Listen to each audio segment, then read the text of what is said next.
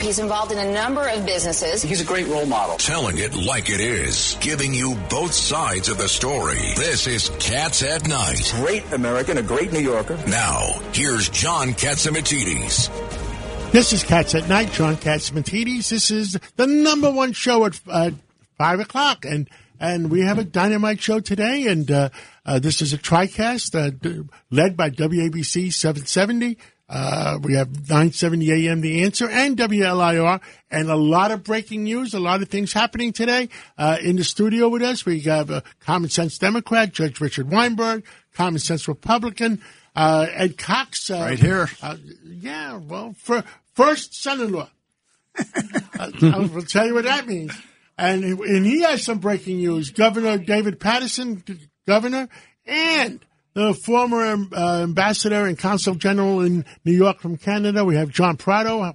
Welcome, all guys. Common sense Canadian. A common sense Canadian. I love that. And Lidia Curanaj, my sidekick and uh, right hand. We've got some great news coming up. Uh, an exclusive report. Of course, Ed Cox will be a part of it along with John Faso. They are the attorneys who fought the redistricting. So exclusive details coming up on that. You heard Bob Brown talk about it.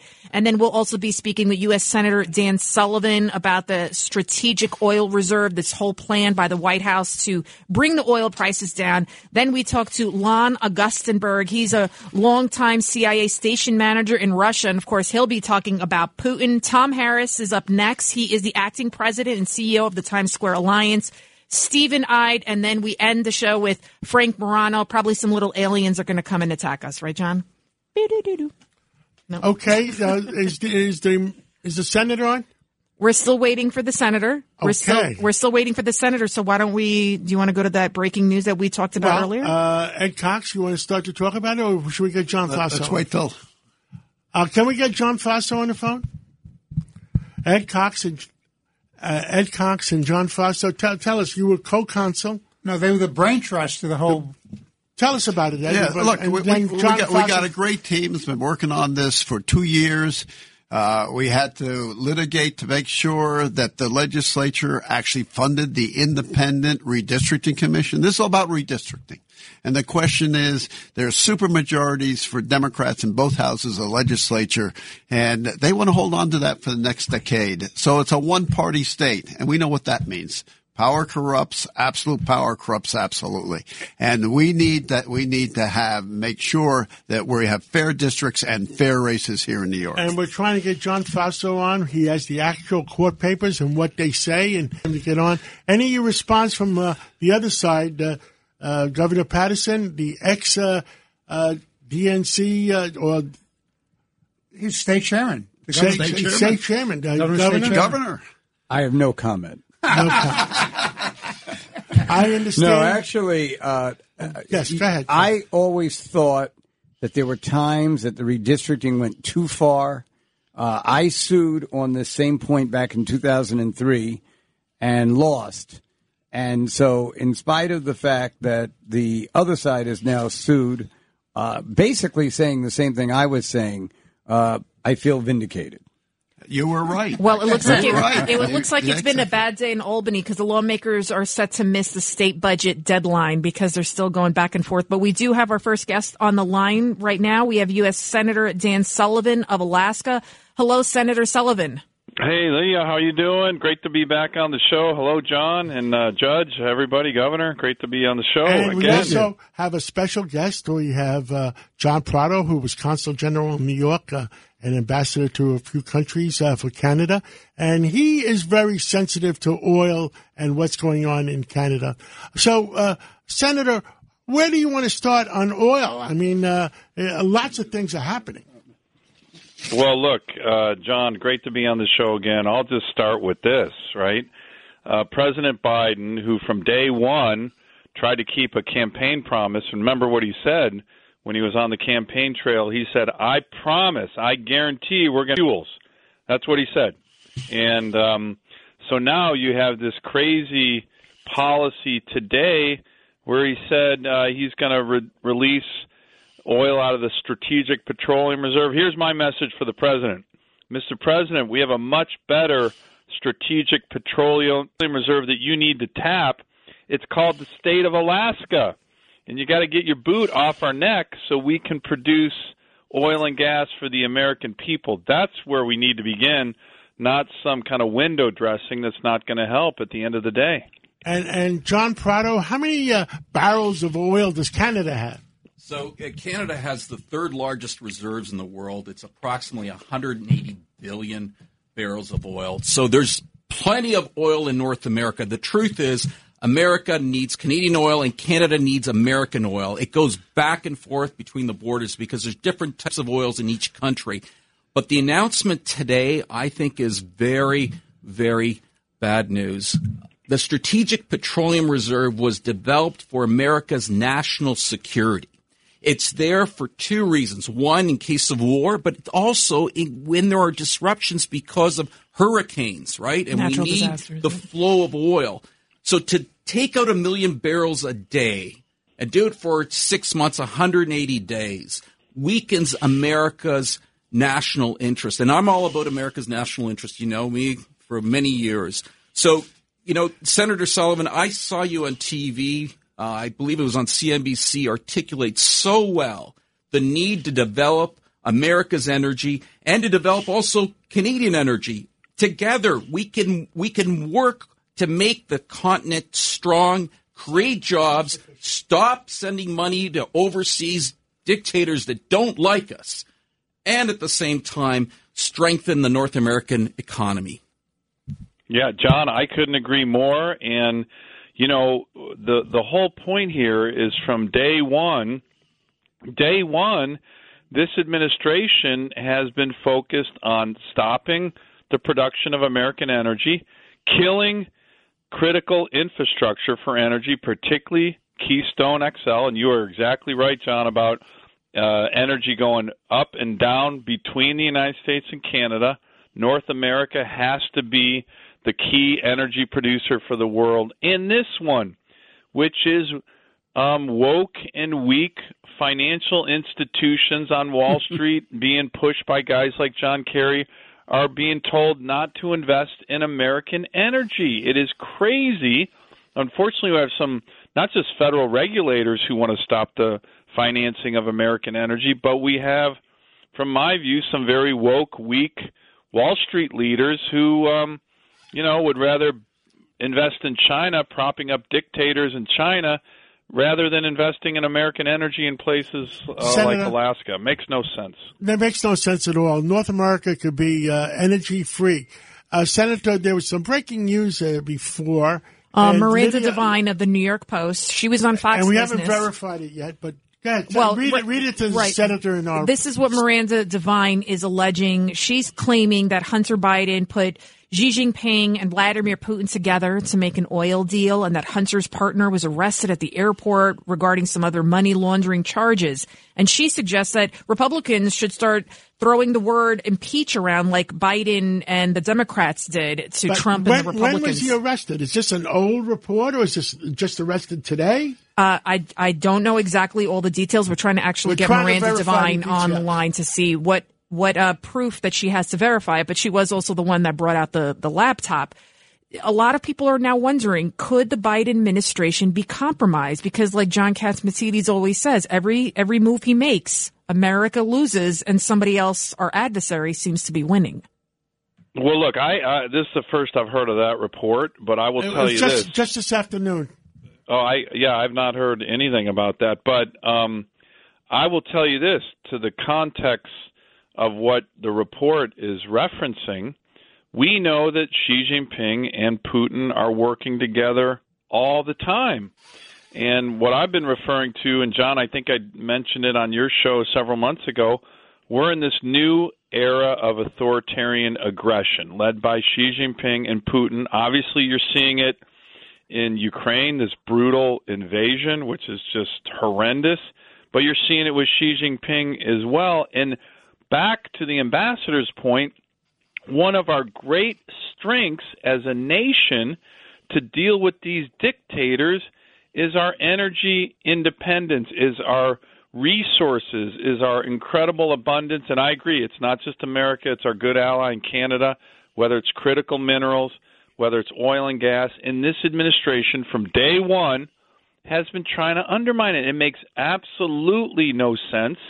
The results are predictable higher costs for working families at the pump, uh, energy workers being laid off, and empowering adversaries like Putin. It has been a failed strategy, and it's undermining America's national security interests. Senator Sullivan, this is David Paterson. I have a very explicitly political question to ask you. No matter what President Biden promised his supporters when he got into office, when we started to have this problem with Russia, at this particular point, this was a golden opportunity for him to start to open up uh, our the oil that we can receive from Alaska and other places because no one would really oppose it right now because of the conflict with Russia. This would be easy to do this and at the same time drop the prices of oil and probably stave off some inflation all at once. But he doesn't do it. I want you guys to hear what Speaker Pelosi said just a short time ago. This is what she said regarding us becoming more energy independent again. But we cannot allow the fossil fuel industry to use this as an excuse to reverse everything we're doing to save the planet. Jeez Louise.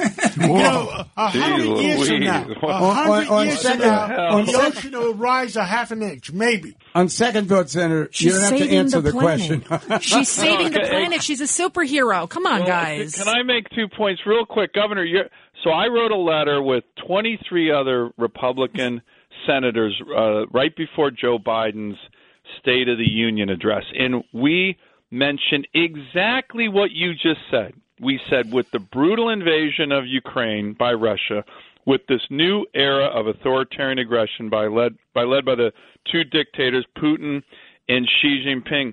Mr. President, you need to make a course correction on energy. And here are 12 things that you can do tonight and announce in the State of the Union that will get us back to energy independence. The American people will fully support it.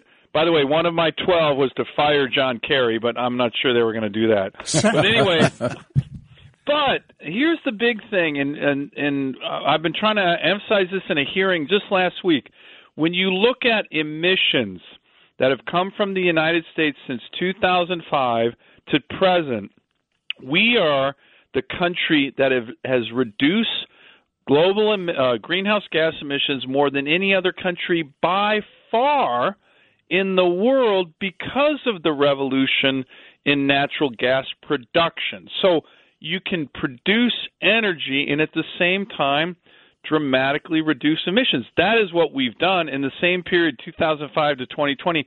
China, India, Russia, Iran have all gone through the roof in terms of emissions. We're the country that has reduced them more than anybody, including in, in Europe. So it's a win win opportunity national security, economic security, and the environment. Senator, you're absolutely right. It's John Prato. And people have to understand that both America and Canada can reduce the greenhouse gas intensity from each barrel of oil. We have strong environmental standards. We have strong labor standards. Do you think the rest of the world has the standards that we do in No these way. two nations? Not a chance. The other thing I would like to highlight is when he's releasing oil from the Strategic Petroleum Reserve, he's releasing oil that was purchased below $30 a barrel.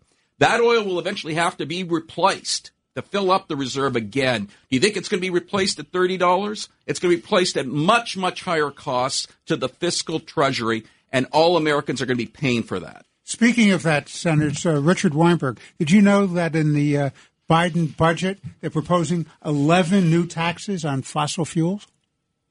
Yeah, I mean it's the same judge. I mean it's it's whatever they can do to um, make it harder to produce energy. You know, I was uh, in in uh, John. Uh, you had mentioned I was on, you know, Squawk Box the other day, and they said, "Hey, well, what, Senator? Then what do you think the energy sector needs? Like more tax breaks?" I said, "Here's the one thing the energy sector in America needs." Get the federal government's boot off the neck of the energy industry in Alaska and Texas and North Dakota. We can produce. We don't need anything. We just don't need to be blocked, which is what they're doing, to have pipelines and infrastructure shut down and to have our financial institutions pressured by John Kerry and Gina McCarthy and others to not want to finance people who produce energy in our country. It just makes no sense. And Senator Ed Cox here, you have a beautiful pipeline that was built when you could build pipelines, the Alyeska pipeline. Two that million could bring- barrels a day. Yeah, and it's eh, it's not full at the moment. You if you could drill up there, you bring up the oil, you can get it down to the lower 48. Ed, a hundred percent right. And John, you're you're you're right. At one point, the Prudhoe Bay with the Trans-Alaska Pipeline at one point was producing 2.2 million barrels a day. Think about that. American energy produced and built by American workers with the highest environmental standards on the planet. And we could we have we have billions and billions of barrels still in Alaska and that pipeline now is uh, you know one third or two thirds empty. So you don't need any new So, infrastructure. Senator, why are we making the Russians rich? Why are we making the the uh, uh, OPEC zillionaires and Saudi Arabia zillionaires again? And now we even want to buy from Iran their oil or, or, or arrange for them to sell it, and Venezuela. I mean, you can't make this up. John, it's unbelievable. What I've been saying to this administration, quit going around the world on your knees begging dictators for oil. what we need to do is produce it from our own country with our own workers, with our own high environmental standards. And here's the big issue that's been going on. And I've been saying this, you know, for quite some time. We all know what's really happening here. You heard it a little bit from Speaker Pelosi's comments. Joe, if you if you right now have Ukrainian grandmothers standing up to Russian tanks, you would at least expect Joe Biden to be able to stand up to the woke left of his own party, but he can't do it. And that's why they the won't do it. is the question is, and I think that uh, that there's also information that uh, uh, is uh, the is President Biden compromised, and uh, we had a, a, a uh, we we talked about it yesterday. Uh, if his son, if his son is guilty, and I understand there's a grand jury sitting in Delaware, if his son is guilty, how many fathers would turn in their son? Right. I'm not. I wouldn't turn in my son. Judge and would protect their son, right? I, I said yesterday, uh, 99.9 I'd protect it. You protect your son. Ed Cox, would you protect your son? Not talking. All right. No comment. Spoken like a true attorney. wait, John Prato has he reserves the new right to remain silent. You know, would you protect your three sons? They're they're toddlers. I have to protect them. I also have to bring up that Nancy Pelosi's husband bought 2.2 million. Speaking of 2.2 million uh, worth of uh, Tesla stock, 2,500 shares. So you can't When- help when the but price wonder. was, what thirty? You can't help but wonder what is really the motive here. Well, Senator Dennis Sullivan, we want to have you back because this is these are good discussions, but we have some breaking news coming up in New York State. The redistricting uh, that the Democrats did has been thrown out, and um, we have some people that want to talk about it. And thank you, Senator, so much for doing what you're doing to to help uh, America, to help Alaska. Alaska, God bless uh, Alaska, God bless America, and God bless Canada too. You know why? Alaska and Canada are part. When we say America, they're part of North America. Well, hey, John, thanks very much. I look forward to being back on the show and keep up the great work. This energy industry issue, I'm telling you, it's turning. The average American, whether Democrat or Republican, knows we need to produce more oil and gas in our own country and quit begging dictators to produce it for us. It makes For no one hundred and sense. ten dollars a barrel. Yeah. You know, you know, uh, President Biden better realize soon that uh, the American people are not that stupid. Thank you so much, Yes, sir. Thank you very much. Ed. Ed Cox, uh, I understand we have your partner uh, Ed uh, uh, John Faso. John Faso that uh, did this, this redistricting. Would you want to introduce him, please? You bet. John Faso's on the line here. John? Yes, Ed. Uh, nice to be with you and John. Well, you've got something to announce. Breaking news, right? Break, breaking news: uh, the uh, state supreme court uh, in the upstate county of Steuben County, uh, about an hour ago, uh, declared the redistricting enacted by the Democrats in the legislature in Albany to be unconstitutional. And the judge tossed the lines for the U.S. House, uh, the state Senate, and the state Assembly uh, because the process that the Democrats used to jam this unconstitutional gerrymander through the legislature was violated the uh, provisions of the Constitution that the people enacted in 2014. So when reporters have asked me, what does this mean? I say, well, what, what it means is that the people won and the politicians lost. Uh, so the judge ordered that the uh, legislature pass bipartisan uh, plans to fix the redistricting by April 11th, and if they don't, uh, the judge will appoint a uh, special referee or a special master to do that. So, so, that means that we will have fair districts here in New York for our state senate and for our congressional seats within two weeks. Is that and, right? And the assembly John? too. And the assembly too. And the and the assembly too. Yep. You, Well, you, you, here- gotta, you, here's- want- you have to watch your Johns. There's at least three Johns in this room. John, uh, this is David Paterson. As you remember, in 2003, when I sued on the same grounds, the difference was that the Assembly was controlled by the Democrats and the Senate was controlled by the Republicans. So the court felt that their agreement on these lines, which were wrong on both sides, and they just let it go. So believe it or not, I'm actually happy to see uh, the, the work you've done and they reached today. Well, Governor, it's great to talk to you. Uh, you were a great friend uh, during the years when we served together in Albany, and uh, uh, it's great to hear your voice.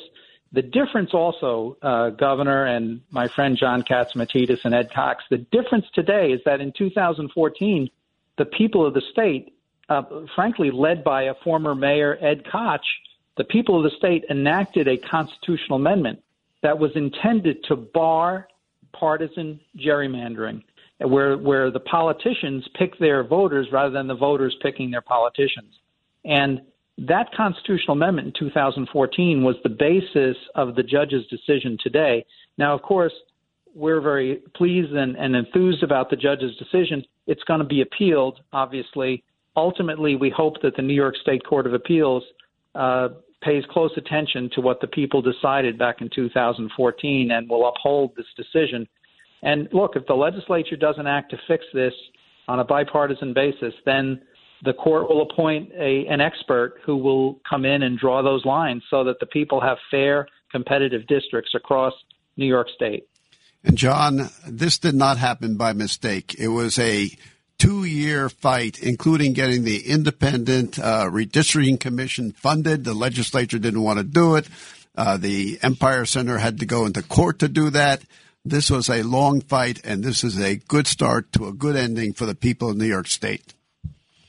Absolutely. And um, I, I, just hope uh, if people are interested in listening, uh, call their state legislators and, and tell them they want to have fair lines enacted in Albany. And if the, if the legislature doesn't pay attention by April 11th, we have the prospect of someone in, truly independent coming in and redoing these lines, which would be terrific. Judge Weinberg, any comment? I think it's a I think it's a great victory. I think it was very clear from the beginning. The 2014 constitutional amendment provided for fair process. The Democratic Party ignored that. Without further process. comment uh, in this studio, will your wife agree with it? Well, you got to explain the joke. You got to explain it. His, No mercy, John. You have no mercy. oh my God. Well, suffice to say, John my, Faso, my, my wife, you. my wife's on the other side of the issue. Yeah, she, Judge Weinberg's wife is on the other side of the issue because She's, She's a lawyer. she's a lawyer. All I can John- say is that I have never seen my good friend Ed uh, Ed Cox look so happy since his father-in-law won 49 of the 50 states in 1972. That's a lot of states. That was pretty nice. That was the biggest win for the Republican Party ever at that time. Well, John Faso, thank you so much. We have to take a a break, pretty big and uh, please keep us informed. And, uh, and Great job, uh, guys. Great job, and uh, because what we want in New York State is fairness. That's it. I think fairness and common sense is uh, of paramount importance. Thank you so much. Absolutely. Thank you. Bye bye. Let's go to a break, and after the break, We are speaking to a former CIA station manager in Russia, and he's got some info on Putin. You don't want to miss this. We'll be right back. So, you've got an idea for a business, the store of your dreams. There's just one thing to figure out everything. That's why Shopify's all in one commerce platform makes it easy to sell online, in person, and everywhere else. Sell on social media, source products with an app to get that first sale feeling. It's the only solution that gives you everything you need to sell everywhere you want. So when you're ready to bring your idea to life, power it up with Shopify. Sign up for a $1 per month trial period at shopify.com slash listen. Talk Radio 77 WABC. A common sense recap of the day's biggest stories. It's John Catsimatidis and Cats at Night on 77 WABC. Welcome back to the John Catsimatidis Cats at Night show, where you hear everything you need to know in this one hour, the truth and nothing but the truth. So help us God. We got Lon Augustenberg on the line. He is a retired longtime CIA station manager in Russia. He's illustrious 35 year career in the CIA's clandestine service. Hi, Lon. How are you? I don't know. What, what do we call you? Can we still call you Agent Augustenberg? Well, in the CIA, we don't call ourselves agents. our agents are our sources, the people we recruit. Oh, see? And, I'm thinking and it's we like- leave special agents to the FBI, you know. Oh, see, I'm Lon- thinking it's like uh, bonds. Lon, what the heck is going on in Russia? It looks like they have an army uh, that uh, a bunch of uh, what's the nicest Um, way I could say it? Bozos.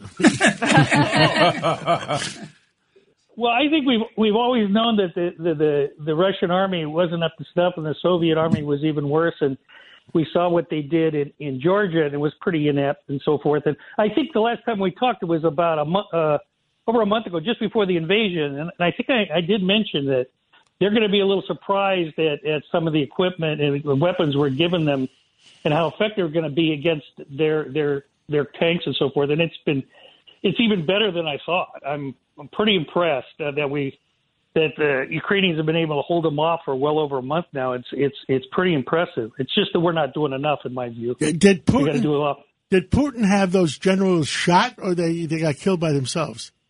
I think they got killed by themselves. I think they're trying to get up front, and and, and they thought, well, I, could, I don't think he had them shot because otherwise um, we wouldn't known that they were dead. I, I think this we are getting this from intelligence reports and people on the scene. But to have two lieutenant generals killed out of the seven is pretty pretty astounding. To have and, um, that high-ranking people up that close that the Ukrainians could get at them. I mean, it's pretty impressive. Uh, Um, Ed, Ed Cox here. You you said that we could be doing more. What are the things that we could be doing? Well, there's a Biden has sort of really been so cautious. I think we got to put everything on the table and make Putin sweat. I, I, I don't know why we can't give the MIGs at, at least and, and keep them in a safe place and use them, and it just makes an added threat for them to worry about. I think there's a there's a couple of additional um, anti-tank, anti-armor weapons. I think we got to give a lot more um, drones. They need thousands of drones. They've been so effective, and we have them on hand. So I, I we've stepped it up. He said another 500 million yesterday on the call or this morning. Um, I think it's more than cash. We got to just give them a lot, lot more weapons. How Uh, about lot some of the? equipment. How about some harpoons for the uh, for the Black Sea yeah. coast for Odessa? Oh, absolutely. You're absolutely right. And I, I, I think we we should give them some, you know, submariner equipment and, and sink some of their ships off of Odessa. I think that's a critical place. And uh, um, air corridors as well. I think, uh, you know, we keep talking about possible no flight zone, but at a minimum, a UN um, humanitarian corridors, uh, including air cover, would be ju- well justified. Uh, and I think it would just put Putin further on his heels. I, um, uh, he's more and more isolated all the time. I don't think he's getting good intelligence. I think he's sweating from a whole bunch of situations. I think he's very concerned about his intel service that he came out of, the SVR, the KGB, which is now S- SVR and FSB. He's already fired his F- FSB chief.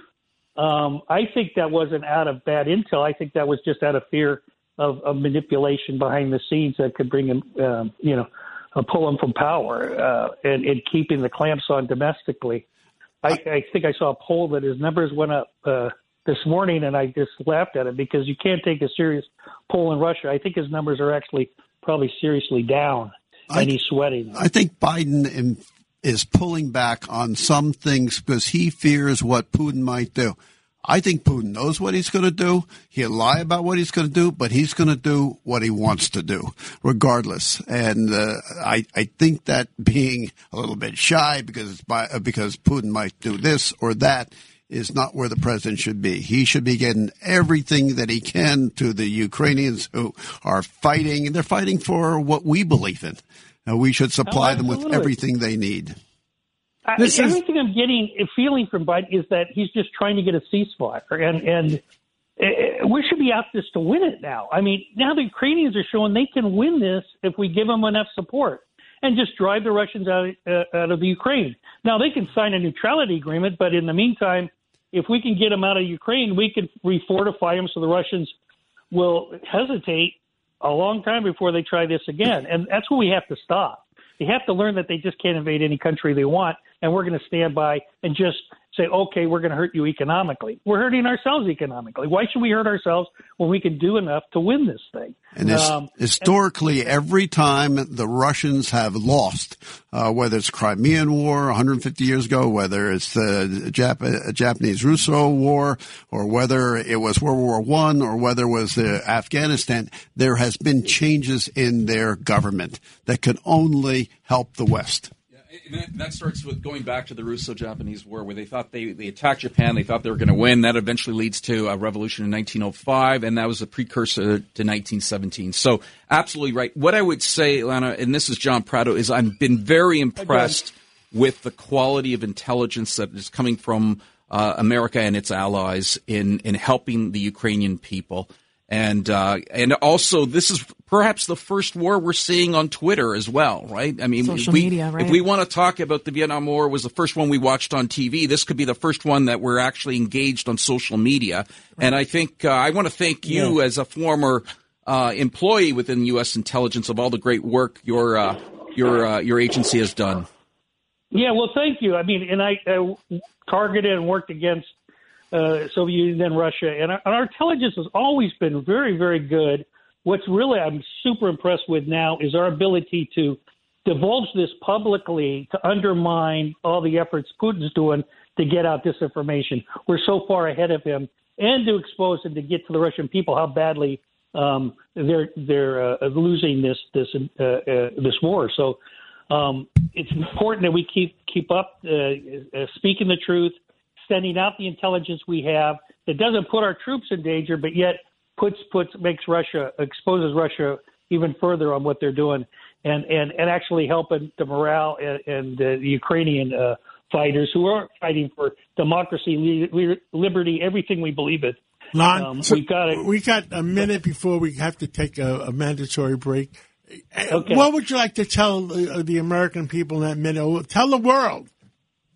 Uh, you know, you know what I said to Putin, by the way. I said if Russian intelligence is listening to this radio show, which they often do, I said remind uh, Vladimir that look what happened to uh, uh, Saddam Hussein and look what happened to Gaddafi. It doesn't matter if you have a hundred billion dollars in Switzerland if you end up like them. That's right, and that you know he should know that we have the technology and the wherewithal and the determination that we're not going to let this happen. And uh, the sooner he understands that, and the sooner it pulls out, the better he's going to. That's the only way he's going to stay in power, I think. Well, Lon, thank you uh, so much. Thank you for everything you've done for our country and continue to speak out for our country. God bless you and God bless America. You know, John. Thanks for having me on, John. Once again, good to talk to you again, John. Thank you. You know, John, very quickly, after I hear that, yes, that intelligence that he's talking about now was probably known before this conflict. It's amazing that we sat back and allowed it to get this far before before Well, Governor. I'll give you my comment.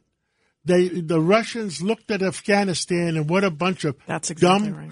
dumb crap we did, and, and I can't say other words that I'd like to say. When, when they saw Afghanistan, they say, "Well, the Chinese took Afghanistan. We might as well take the Ukraine because they're not going to do crap about it." They left Americans you want to behind know the truth, hanging Governor? off planes. That's bottom Yep. line. You know? right. Well, That's it. they they they were almost right. Yep, almost right. Mm-hmm. But they, they they don't have an army. Uh, Lidia, we're going to take a break, and who's coming back? We are going to have Tom Harris. He's the acting president and CEO of the uh, Times Square Alliance. So we're going to talk about getting New York back open again, and hopefully it's going to happen Let's soon. do a quickie, and now let's take that break. Talk Radio 77 WABC. John Catsimatidis. 77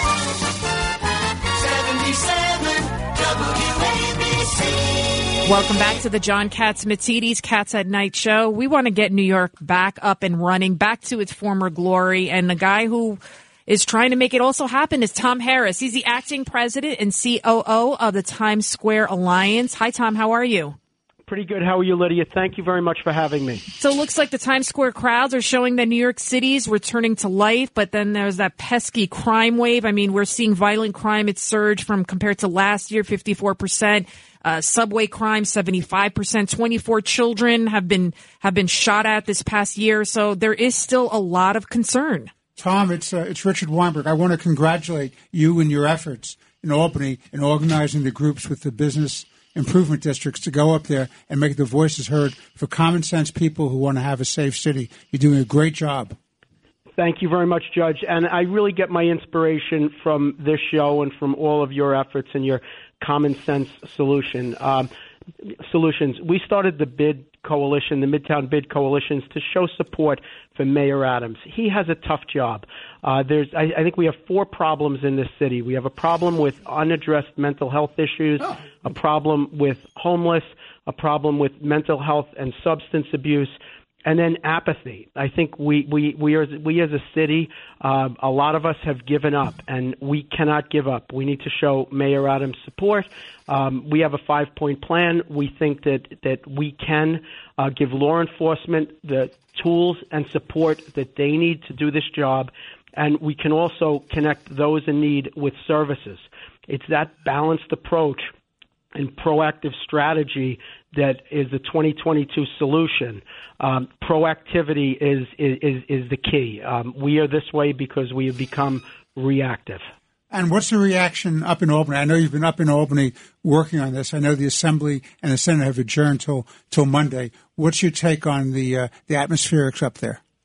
So we seem to have we, we've seen some movement. We saw that that the, the Senate is looking for a compromise bail reform bill, and that is extremely encouraging. When we started conversations, uh, any change was a non-starter, and we have seen a shift this week when we we had conversations with one of the state senators. There seemed like there was there was an opportunity for a compromise, and we're encouraged that they're taking the time off to get it right. We don't need it fast. We need it right. Uh, if people believe in, in these common sense solutions, visit our website at a safermidtown.nyc, and we have a call to action to contact uh, Speaker um, Heastie and to also contact Majority Leader Andrea Stewart Cousins and just tell them that you support Governor Hochul's 10 point safety plan, and that's what's going to help New York come back. That type of balanced approach. Tom, uh, and we have a minute left before we go to uh, next break. What, what else you want to tell New Yorkers? So Times Square is back. New York City is back. We want to create uh, a welcoming, safe environment.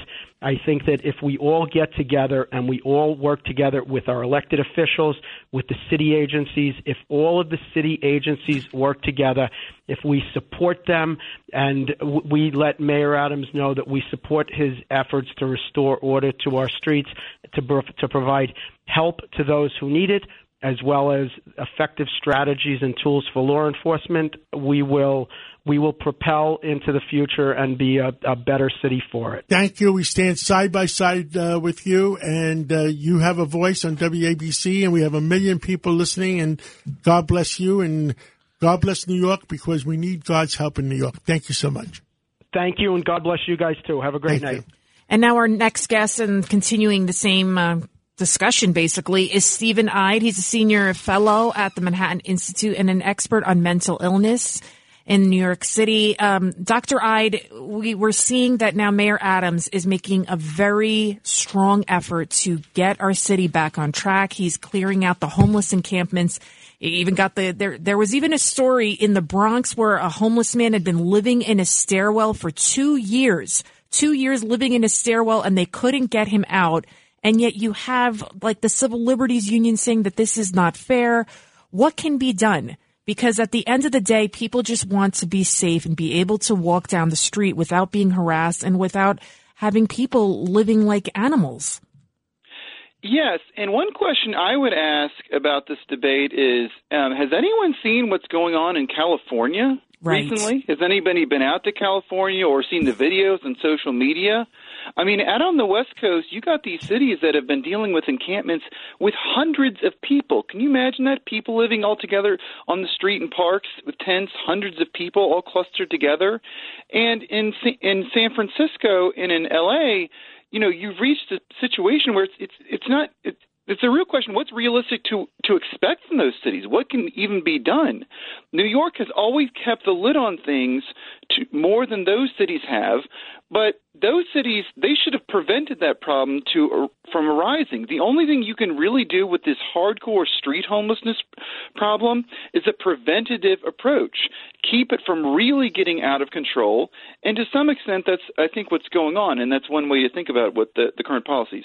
Now, there's this talk about um, Kendra's law. Can you talk about that? Can a person who is mentally ill be held? uh, Like Judge Weinberg, you know, you know about this as well. Doctor, we've talked about this before. That the issue seems to me that we have to toughen up the Kendra's law to hold be be able to hold people in, but for a few days, because and get them treatment, and we have to have the facilities to do that. At least thirty days. But- and and more importantly, there has to be the recognition that there's a linkage between mental illness and drug addiction. What say you?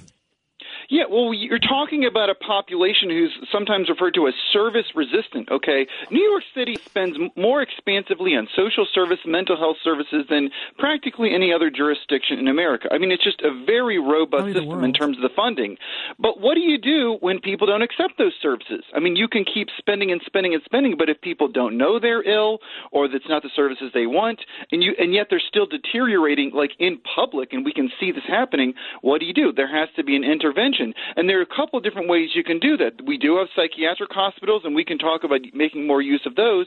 Kendra's law is an intervention that allows people to live in the community outside of a psychiatric hospital, but with the type of supervision that somebody like that's going to need if they're going to be uh, able to be stable. And so far, 239 encampments have been cleared out. People accepted shelter. I mean, th- this is it's crazy. Well, yeah, I mean, look, you know, first of all, one thing to, that's important to emphasize people are safer than in the street. I realize that many people have had very bad experiences in shelter. Um, they don't want to go back in shelter. That's a very difficult situation. But shelters, you know, you will be safer in a shelter than in the street. And so, you know, New York spends a few billion dollars on its shelter system. That there is an alternative for people. It's not maybe ideal from their perspective, um, but it really is a more attractive alternative than the street. You're going to be safer in a shelter. Doctor, oh, oh, I'm sorry. John has a great idea. I want you to tell everybody your idea about uh, Rikers Island, John Catsimatidis, and about. Uh, and I want to hear, Doctor Eide, what do you think of this idea? It's a simple idea, And then but it's a, Governor will go to you Yeah. after that. But my idea was we got plenty of, uh, of land in uh, Rikers Island. We got plenty of buildings. For for a billion dollars, we can probably reconstruct them and make them hospitals and put the, uh, the mentally ill in and, and and give them medical treatment which they deserve. Uh, Governor, you know more about Rikers Island than I do. What do you say, Governor? Well, the deinstitutionalization, which started in the late 70s and the late 80s, is what we're paying for now. We just don't have the spaces to put people. Right now, there are two or 300 beds in the shelters, but because of the red tape that has existed, you know, it's hard to ask homeless people to go through red tape. You can't tell them come back tomorrow. So my suggestion really is that what Mayor Adams has done is finally forced the city to deal with these problems. And the homeless advocates who pointed this out today, they would never have even gotten a chance to do that had he not said that he's tired of the system that we have now. It's a broken system, and we have a responsibility to help these people and to protect our city. They're a danger to themselves, a danger to society, and we, as a as a great city and a civilized people, we shouldn't allow people to slowly commit suicide on the streets. Doctor That's Eide, exactly it. I mean, where's the compassion? Yes. Deinstitutionalization did not bring compassion to these people. Seeing someone soiled on the street or hungry, that's not compassion. And isn't it great to have a mayor who's willing to take on this issue? Yeah, there's an old phrase: "Letting people die with their rights on." That's, That's really what's exactly going on. Yeah. Yeah. Well, Yeah. thank, thank you so much, and uh, we're going to continue this conversation because those people in the streets of New York deserve treatment. They deserve hospitals. They deserve to be in shelters, and they don't deserve to be on the sidewalks in New York. Thank you so much. Let's take a break, and when we come back, we're going to go directly to the other side of midnight. Frank Morano, and he's got some great stories that he wants to fill us in on. Tax day is coming. Oh, no. But if you sign up for Robinhood Gold's IRA with a 3% match, you can get up to $195 for the 2023 tax year. Oh, yeah. Sign up at Robinhood.com slash boost by tax day to get the biggest contribution match on the market. Subscription fees apply. Investing involves risk. 3% match requires gold for one year from first match. Must keep IRA for five years. Robinhood Financial LLC member SIPC. Talk Radio 77 WABC. It's a common sense recap of the big stories. It's Cats at Night on 77 WABC. Welcome back to the John Catsimatidis Cats at Night show. Right now we have the number one overnight host show, radio show host in the country, Frank Morano, host of The Other Side of Midnight. He's also a guy with a, a lot of vast knowledge and excessive passion for cheese, Star Trek cigars, and martinis, as well as Carmine and Rachel. Welcome, Frank Morano, back to Cats at Night. Uh, thank you for that uh, auspicious introduction, Lidia. Thank you. Hello, Governor. Hello, Johns. Hello, Ed. Hello, everybody. Ed, congratulations on the redistricting Ah, thank win. you. Oh, Big- way to put all win. the naysayers to shame. Absolutely. I'm wondering what this is going to do to petitioning with all the candidates Well, that it have been falls. petitioning It in the old district. Fall, it all falls on uh, Judge Weinberg's wife now. So we'll see what happens. I take the- I take the fifth. I take you, the you have the other side of midnight. He ha- he has the other side of the equation. Frank, do you And then think the other that side of the uh.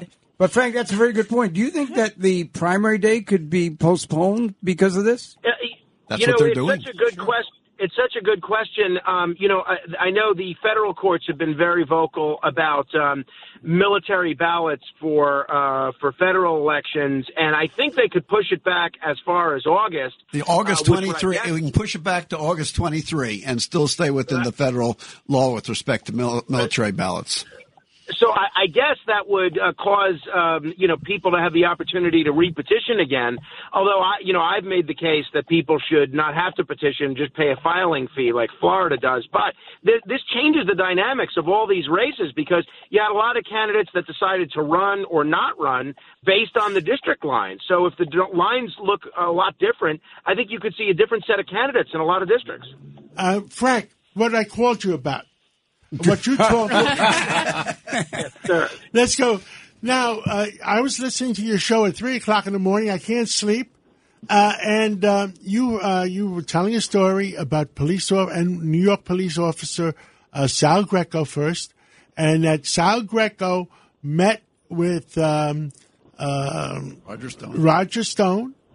And since Roger Stone was a, a felon, even though he's been pardoned, uh, he was a felon. The NYPD, I understand, wants to uh, get him off the uh, the force. Yeah, John, this is a real shame. Uh, we're now, Monday is going to be day three of this NYPD departmental trial. I'm trying to even figure out what the charge is, but apparently it's associating with criminals. And what the NYPD is saying, even though that Roger Stone was uh, pardoned by President Trump, no jail time, record totally expunged, that uh, Sal Greco uh, can't be associating with him and should be penalized for associating with him previously. I think it's a very tenuous argument. They're also trying to make some tie with him and January 6th, uh, even though he was not one of the Capitol rioters. And it looks to me like the department, which I think had a little bit of a different agenda under the last mayor, is trying to criminalize, um, you know, Sal Greco, who served as a police officer without a- any disciplinary charges for Weinberg. 14 years. Judge Weinberg, any comment on that? You, are you familiar with the case at all? I, I know about the case. I think uh, this is an unfair prosecution by by NYPD. Uh, Roger Stone was uh, was pardoned. I don't know why they're going after uh, uh, Sal Greco. They should just leave him alone. He's been an honorable, Okay. decent man. Understood. Let's move on. I got one say- more let- question. Yeah, Yes, I- sir. Yes, sir. I got, uh, we only got two and a half minutes. So they're Yes, controlling. They're yelling at me. Got it, got it, now got it, I was it. listening to you the other day, and uh, we were talking about Amelia Earhart. And tell us what, What happened? happened? Did she die or did she find land someplace? All right. Well, I can't answer that question, but what I can tell you is that there's a new documentary that's coming out, an increasing school of thought that Amelia Earhart did survive, and that I know this sounds far fetched, but that she actually lived um, until 1982 in the United uh, in the United States under the identity of a woman named Irene Bolam. Now, I have put on Facebook, and you can just Google her name, Irene Bolam, B O L A M. Um, the photos of her look exactly like Amelia Earhart. Now, Irene Bolam denied before she died that she was Irene, uh, Amelia Earhart, but she sued to stop the publishing of a book on this. And she didn't say in the lawsuit, "I'm not Amelia Earhart." She said, I'm, "I was not on the side of the Japanese, and I was not a bigamist." She could have just easily said, "Look, I'm willing to take a DNA test, Wow. and I'm not Amelia Earhart." we Because- may replay it Saturday at 4 p.m. right after Curtis That Anthony sounds wins. great. and I have to remind everybody, Frank's on every night from 1 o'clock in the morning to 5 o'clock uh, in the morning, Monday through Friday, the other side of midnight. Real, real mysteries and and a lot of other things. So listen to Frank. Um, how, how we got one minute. You got 15 seconds, Frank. Uh, well, thank you for the opportunity, and I'll just say on the Sal Greco te- case, he's going to testify Monday. Uh, I wish, really wish the mayor would speak up in his defense because the mayor did private security for Mike Tyson, who was a, a convicted felon when he was a member of the NYPD. So he should appreciate how felonious uh, this, uh, how fallacious this prosecution Thank, is. thank you, Frank. Thank you, Judge Weinberg. Thank you, first uh, son, uh, Ed Cox. uh, we uh, thank you, Ju- uh, Governor Ed, uh, Governor Paterson. Thank you, John Prato, and uh, everything you've done for North America. And Lidia Curanaj, God bless you. And make a donation to the Ukraine and uh, go to WABCRadio.com, go to donation page, buy food. 100% of the money goes to the Ukraine for food. God bless New York. God bless America. God bless Ukraine. Thank you so much. God I love my Italian heritage and the food that goes along with it. That's why on Sundays after church, I head over with my father to Italo's Fine Foods on Forest Avenue in Staten Island with our list from mom. They have two locations on Forest Avenue, 1566 and the new one at 725. It's family owned and serving Italian specialties since 2014. They also have a full catering menu, the freshest meats, imported San Marzano tomatoes from Italy, and the best mozzarella. Order in store, by phone, or online. They even deliver. ItaloFineFoods.com, I-T-A-L-O Finefoods.com. Tell them Vinny Maduno and WABC sent you. Manja.